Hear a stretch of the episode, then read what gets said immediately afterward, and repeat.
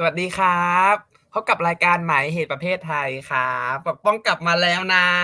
คิดถึงปทุกกคป้อนงจักลังบเลมาแล้ยวคิดถึงอาจารย์ป้องมากเลมายกตอนนี้เราอยู่กับอาจารย์ภาวินมาลัยวงศ์นะครับผมอาจารย์สวัสดีคๆรัครับบสวัสดีครับป้อง คิดถึงมากๆ เช่นกัน ยินดีต้อนรับ วันนี้วิเริ่มไม่ถูกเลยเนี่ย ไม่ได้จัดรายการเริ่นามนไม่ถูกเลย มากับอาจารย์เนี่ยเราคุยกันทีไรจะต้องมีเรื่องเกี่ยวกับหนัง ใช่ไหมไม่หนังก็นิยายก็ละครเนาะวันนี้อาจารย์จะมาชวนคุยหนังเรื่องอะไรหรอ วันนี้จะมาชวนคุยหนังไบโอพิกนะฮะอ่าเรื่อง Open h a m m e r ไม่แน่ใจว่าท่านผู้ชมได้ดูหนัง เรื่องนี้หรือยังนะครับ ก็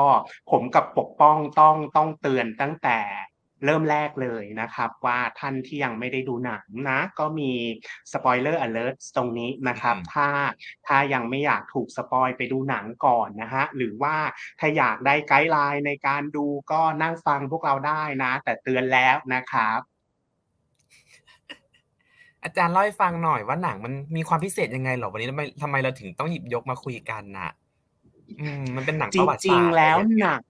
หนังเรื่องเนี้ยเราไม่แน่ใจว่าป้องชอบดูหนังชอบติดตามหนังของของคริสโตเฟอร์โนแลน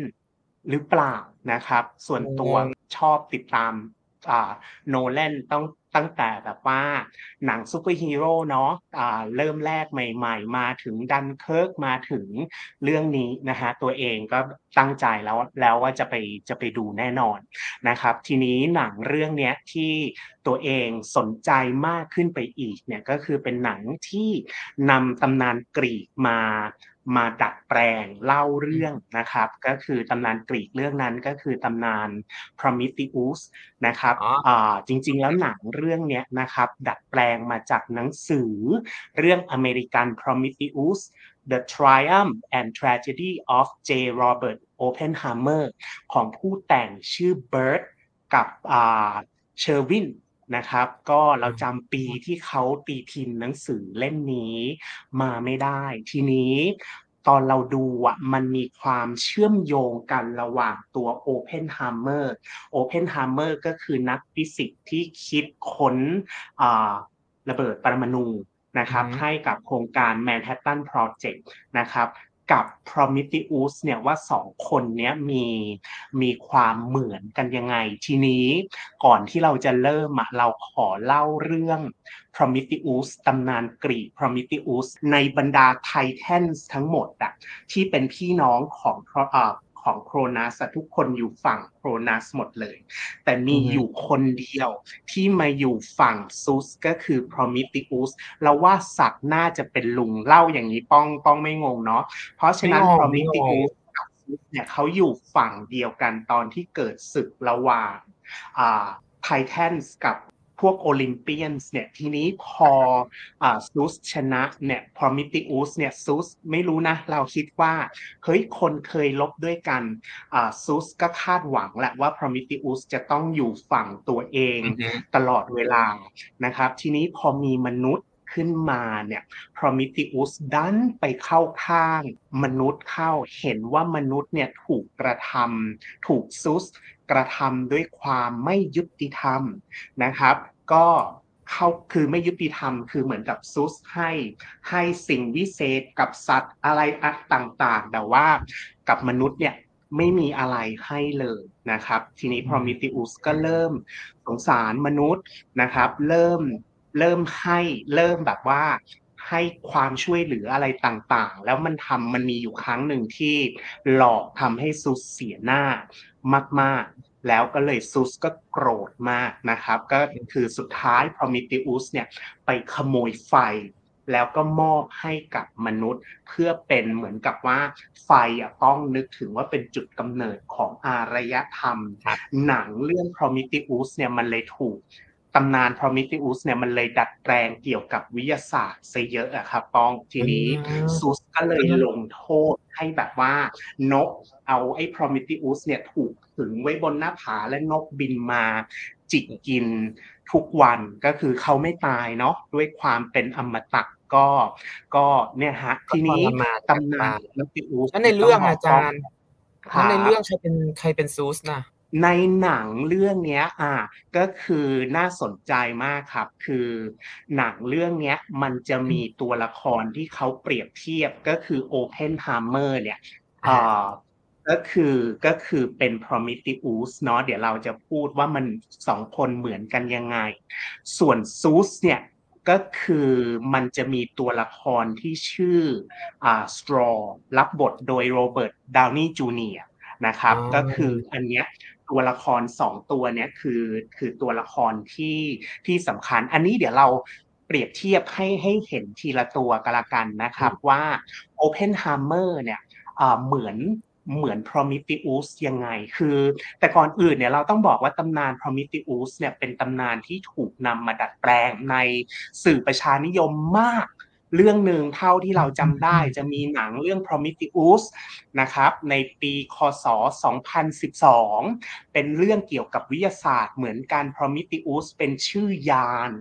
นะครับ แล้วก็มีอ่าในซีรีส์ Supernatural นะครับอ๋อ่าอ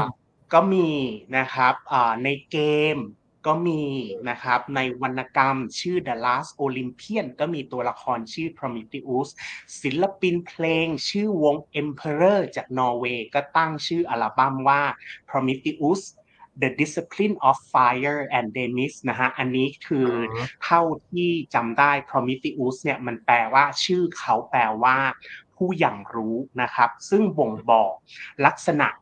ทางปัญญาของเขาอะว่า Prometheus เนี่ยคือ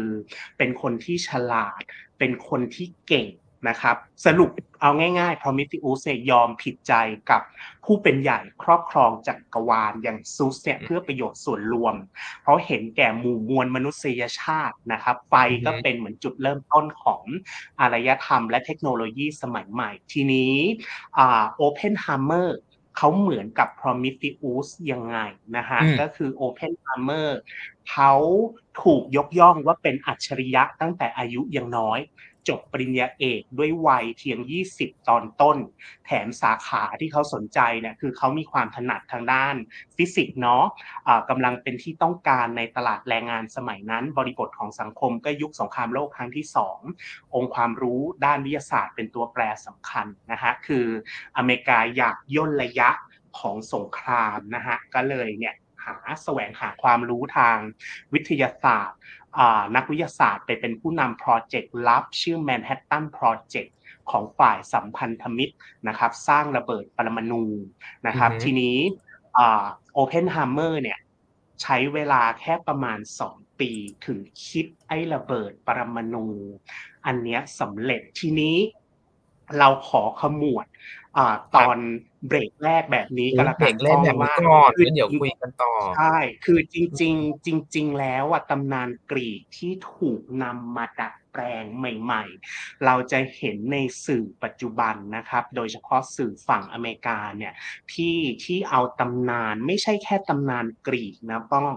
ในตำนานทางเอเชียเนี่ยก็ ก็นับถูกนำไปดัดแปลงด้วยเช่นกัน เท่าที่เหรเราอ?เราจำได้เนี่ยมีเรื่อง Sita Sings the Blues นะครับอ๋อเป็นอุ๊ยหนังชอที่นำเบรื่องเคยได้ยินไหม?ที่เอาตชอบเรื่ำนองานนี้แอนิเมรามชันเกียรติ์ไปไปดัดแปลง แล้วเราคิดว่าสาเหตุที่เขานำตำนานเหล่าเนี้ย มาเล่าใหม่เนี่ยมันมีการเมืองอยู่เบื้องหลังก็คือ เราคิดว่าเขาต้องการจะโพรโมตวัฒนธรรมการวิพากษ์วิจารณ์ ผู้นอำาอะป้องอาเพราะว่าเวลาเราเล่าตำนานน่ะมันจะมีผู้นำคนหนึ่งที่ตัวใหญ่มากแล้วทุกคนก็จะยอมศิโรราบยอมสยบยอมให้และมองดูเขาด้วยความเทิดทูนแต่ว่าเวลาเขานำมาเล่าใหม่เนี่ยเขาเขาเรียก Postmodern แบบมุมมองแบบอา Postmodern เนาะๆเราก็ๆจะใช่มองไปที่พวกวีรบุรุษ กรีก พวกพระรามใช่ไหอมือฮึมองเขาด้วยสายตาที่เคลือบแคลงมากขึ้นว่า เฮ้ย จริง ๆ แล้วมันอาจจะมีแง่มุมอื่น เพราะว่า Postmodern เขาเชื่อว่ามันไม่ได้มีความจริง เพียงใชหนึ่ง่เดียวอย่างเรื่อง Sita Sings the Blues เขาหยิบตำนานนั้นมาเล่าใหม่ แล้วก็ตั้งคำถามว่า เฮ้ย จริง ๆ แล้วพระรามนี่ก็อาจจะเป็นสามีที่ไม่ค่อยดี แย่เลเท่าไรยใชเ่พราะเรื่องใชนั้่นไหมครับ? feminist ทีมนี้าก อย่างเรื่อง Open Hammer เนี่ยเขาหยิบเรื่อง Prometheus มาเล่าใหม่ โดยเปรียบเทียบกับ Open Hammer ว่าเฮ้ยจริง ๆ แล้วมันมีวินาทีที่ Oppenheimer อะรู้สึกไม่ภูมิใจกับสิ่งประดิษฐ์ของเขาว่าสิ่งเนี้ย มันคือสิ่งเยี่ยมยอดทางด้านคือความเจริญทางวิทยาศาสตร์ ขั้นสูงสุด แต่ในขณะเดียวกันก็คือทำลายชีวิตมนุษย์มากมาย เพราะฉะนั้นในตำนานกรีกเราจะเห็นว่า Prometheus เนี่ยไม่เคยสงสัยเจตจำนงของตัวเองว่าสิ่งที่เขาทำเนี่ยมันคือสิ่งที่ถูกกำหนดเขาถูกกำหนดให้เป็นวีรบุรุษ แต่จริง ๆ แล้ว Oppenheimer เนี่ยก็มันมีช่วงที่เขาเขา regret อะ เขาเสียใจกับสิ่งที่เขาทำแล้วมันส่งผลให้กับคนอ่าเสียใจอะว่าทับฆ่าชีวิตคนไปเยอะแยะมากมาย ทีนี้ในตำนานกรีกเราจะเห็นว่าซูสลงโทษเขา โดยเออการให้นกบินมาจิกและแขวนเขาครับไว้บนหน้าผาแต่ในหนังเรื่องเนี้ยอุ๊ยอาจารย์ Oppenheimer ก่เราอนเดี๋ยวเขาโบยตีตัวเองอะป้องเขายอมให้คนอย่างสตรอที่ที่เหมือนซูสอะ จับเขาแขวนแล้วโบยตีเขาอยู่ตลอดเวลาเป็นเวลานานเปลือยชีวิตเขาต่อหน้าสาธารณชนนะครับ เดี๋ยวเราเบรกกันเบรกก่อนสัพัหนึ่งจ้านะแล้วเดี๋ยวกลับมากลับมาคุคุยยเรื่องว่าใครที่เท่ากันกับซูสใช่เนาะแล้วกลับมาคุยกันใหม่ครับแป๊บหนึ่งครับ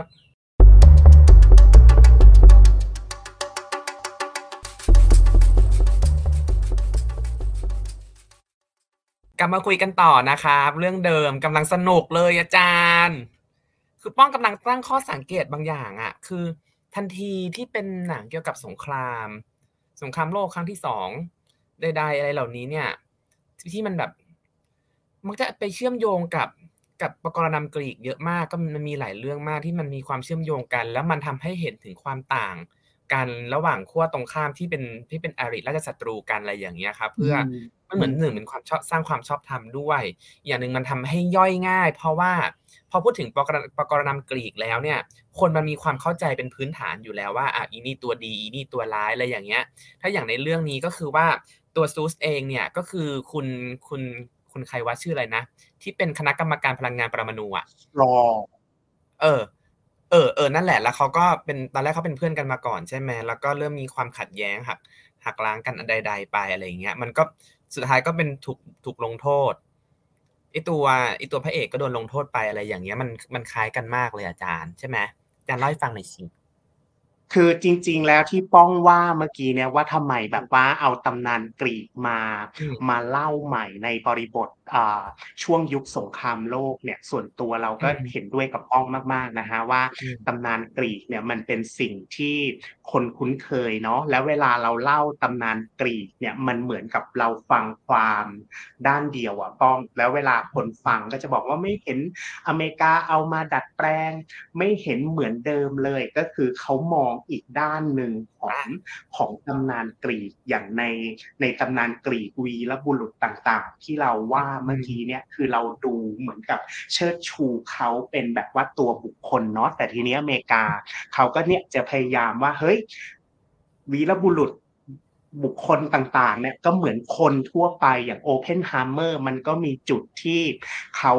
ไม่โอเค จุดที่อะเขามันเป็นด้านมืดอีกด้านหนึ่งของเขานะฮะทีนี้ตัวละคร Strauss ที่ป้องว่าเมื่อกี้เนี่ยก็คือที่รับบทโดย อ่า Robert Downey Jr. เนาะก็เขาในหนังอะเราคิดว่าบทบาทของเขาว่าเทียบเท่ากับซูสใน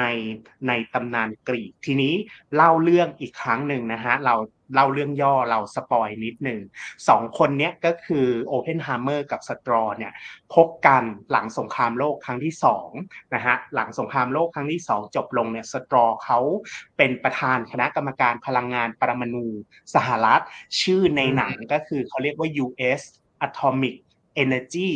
Commission นะฮะ AEC เขาก็เชิญ Oppenheimer มาเป็นที่ปรึกษาทีนี้ ทั้งสองคนเนี่ยมันมี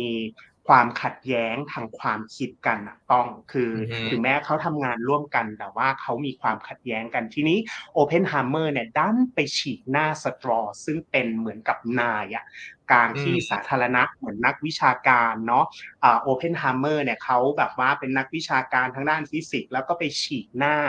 ของ คนที่เป็นหัวหน้ากลางที่สาธารณะ เหมือนกับที่ Prometheus ฉีกหน้าซุสอ่าถ้าพวกเราอืมคนที่เคยอ่านตำนานเนี่ยมันจะมีครั้งหนึ่งที่อ่า Prometheus หลอกให้ซูสเลือกกองเนื้อแล้วซูสดันไปคว้ากระดูกกองเบิ้ลเริ่มมานะครับ ก็ในขณะที่มนุษย์ได้เนื้อล้วนๆไปทีนี้ซูสก็จะโกรธ Prometheus ว่าแกทำให้ฉันดูแย่ แกทำให้ฉันดูโง่นะครับ เหมือนกันเลยสตรอเนี่ยก็คือบาดเลือดแค้นว่าอืมอีโอเพนไฮเมอร์แกทำให้ฉันดูโง่ในสายตาคนอื่นเนี่ยทีนี้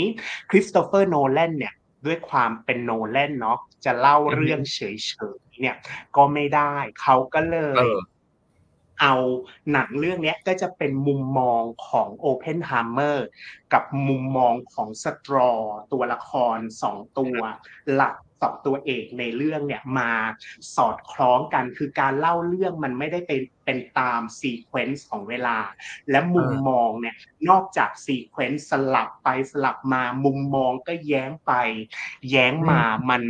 มันทำให้เราคิดเยอะมากนะ ในการดูหนังเรื่องนี้ก็คืออันไหนที่เป็นมุมมองของ Strauss เนี่ยภาพจะเป็นขาวดำเราคิดว่ามันสะท้อนมุมมองของตัวละคร Strauss ที่มองโลกเป็นสีขาวกับสีดำในขณะที่โอเพนไฮเมอร์เวลาสลับมาเป็นมุมมองของโอเพนไฮเมอร์จะเป็นสีส่วนตัวคิดว่าการใช้สีก็มีนัยยะสำคัญนะฮะ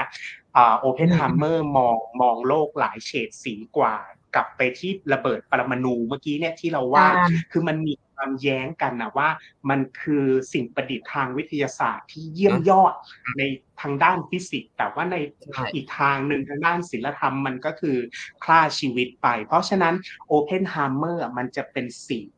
คืออันนี้ดีหรือไม่ดีมันไม่ได้ไม่สามารถบอกได้ขาวหรือดำแต่โอเพนไฮเมอร์จะมองโลกเป็นเป็นสีมากกว่า ทีนี้อ่าคนอะที่อาจารย์กรณีคนครัที่บอยู่ภายใต้คนที่คนที่มีอำนาจเนี่ยมักจะมองอะไรที่มันเป็นขาวเป็นดำชัดเจนมากกว่าอืมขนาดคนที่อยู่ภายใต้บังคับบัญชาเนี่ย มันจะเห็นอะไรที่มันมีรายละเอียดและหลากหลายมากกว่าป้องคิดว่าผู้กำกับเองก็ตั้งใจที่จะสะท้อนอะไรตรงนี้ด้วยแหละอะแล้วไงต่อครับใช่อืมใช่ใช่เราเราเห็นด้วยมากเรื่องนี้ และทีนี้พอพออสองคนเนี้ยพอมันขัดแย้งกันเนาะโอเพนไฮเมอร์กับสตรอเนี่ยสตรอก็เริ่มเริ่มอย่างที่ซูสทำกับโอเพนไฮเมอร์ก็คือแขวน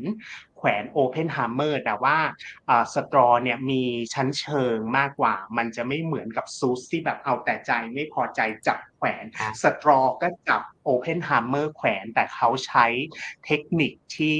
แยบยนต์มากกว่า คือมันมีบริบทของการของเรื่องคอมมิวนิสต์อะป้อง เพราะว่าอ่าเราอย่าลืมว่าแบบว่าจบสงครามโลกครั้งที่สองกำลังเข้าสู่สงครามเย็นอเมริกามีความกลัวอ่าอือฮึความคิดในเชิงคอมมิวนิสต์นะสตรอก็เลยแขวนโอเพนไฮเมอร์ว่า เนี่ยมันมีโอเพนไฮเมอร์เนี่ยเป็นภัยคุกคาม เพราะว่าคนรอบตัวไม่ว่าจะเป็นน้องชายหรือภรรยาของโอเพนไฮเมอร์เนี่ย เกี่ยวโยงกับ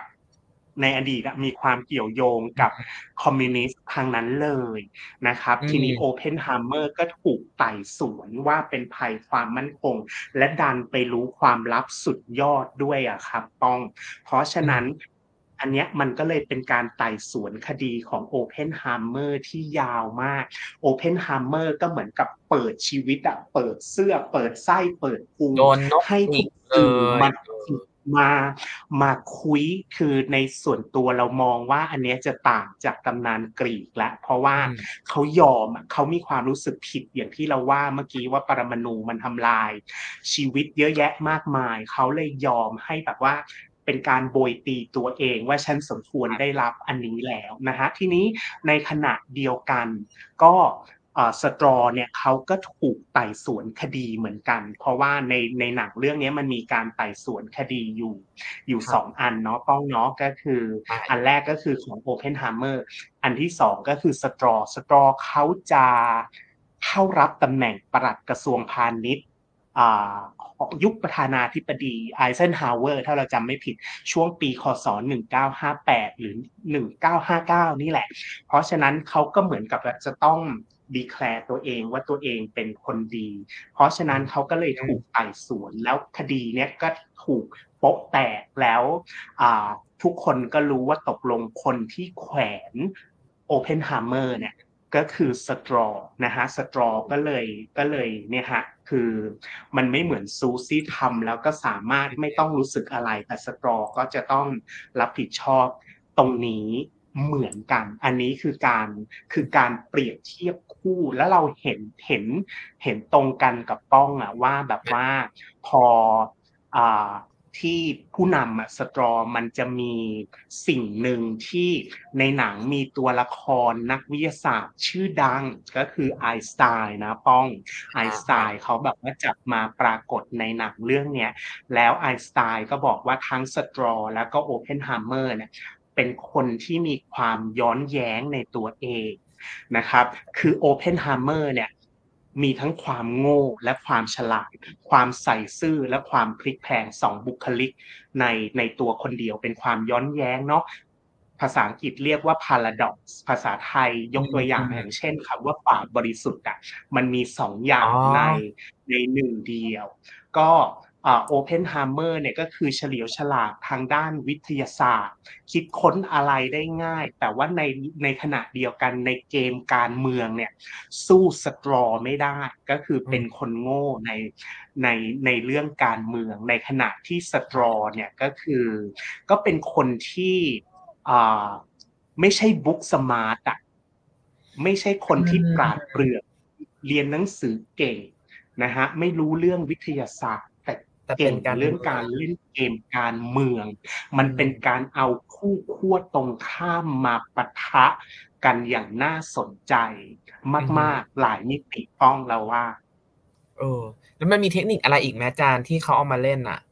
หนังหนังสงครามหนังฟิสิกส์ต้องมีแหละจริง ๆเราเราชอบดูหนังโนแลนเพราะว่า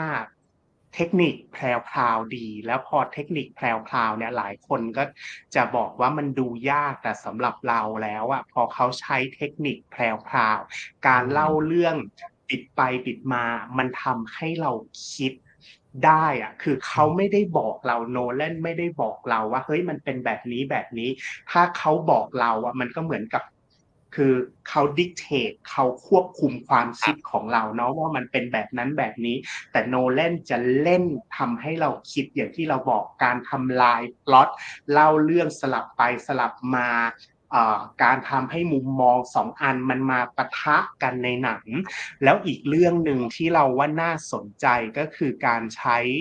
วิทยาศาสตร์อะ คืออย่างในเรื่องนี้เนาะมันเป็นเรื่องแสงเรื่องสีคือจริง ๆ ต้องออกตัวก่อนว่า เราไม่ใช่ผู้เชี่ยวชาญทางด้านวิทยาศาสตร์ รู้เรื่องฟิสิกส์อะไรน้อยๆมากเลยนะฮะแต่ว่าเรารู้อย่างหนึ่งแหละว่าแสงเดินทางเร็วกว่าเสียงป้องก็คือ อย่างในหนังเรื่องนี้ถ้าเราสังเกตให้ดีโอเพนฮาร์เมอร์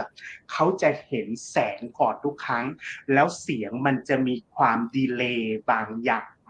ยกตัวอย่างเช่นฉากที่ทดลองระเบิดปรมาณู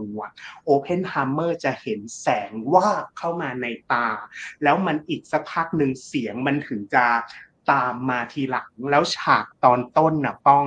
คือเราจะเห็นแล้วความเป็นจีเนียสของโอเพนฮาร์เมอร์เขาเห็นโลกเร็วเท่าความเร็วแสงอะป้อง ในขณะที่คนอื่นยัง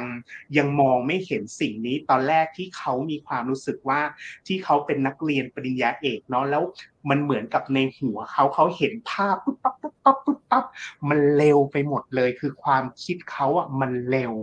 กว่า คือเขาเห็นเท่าความเร็วแสงอะในขณะที่คนอื่นยัง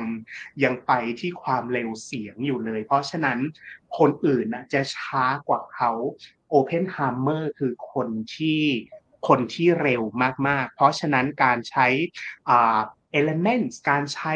วิทยาศาสตร์เข้ามาผนวก ทฤษฎีอะไรต่างๆ เราว่ามันมันพอดีมากนะครับทำให้ดูหนัง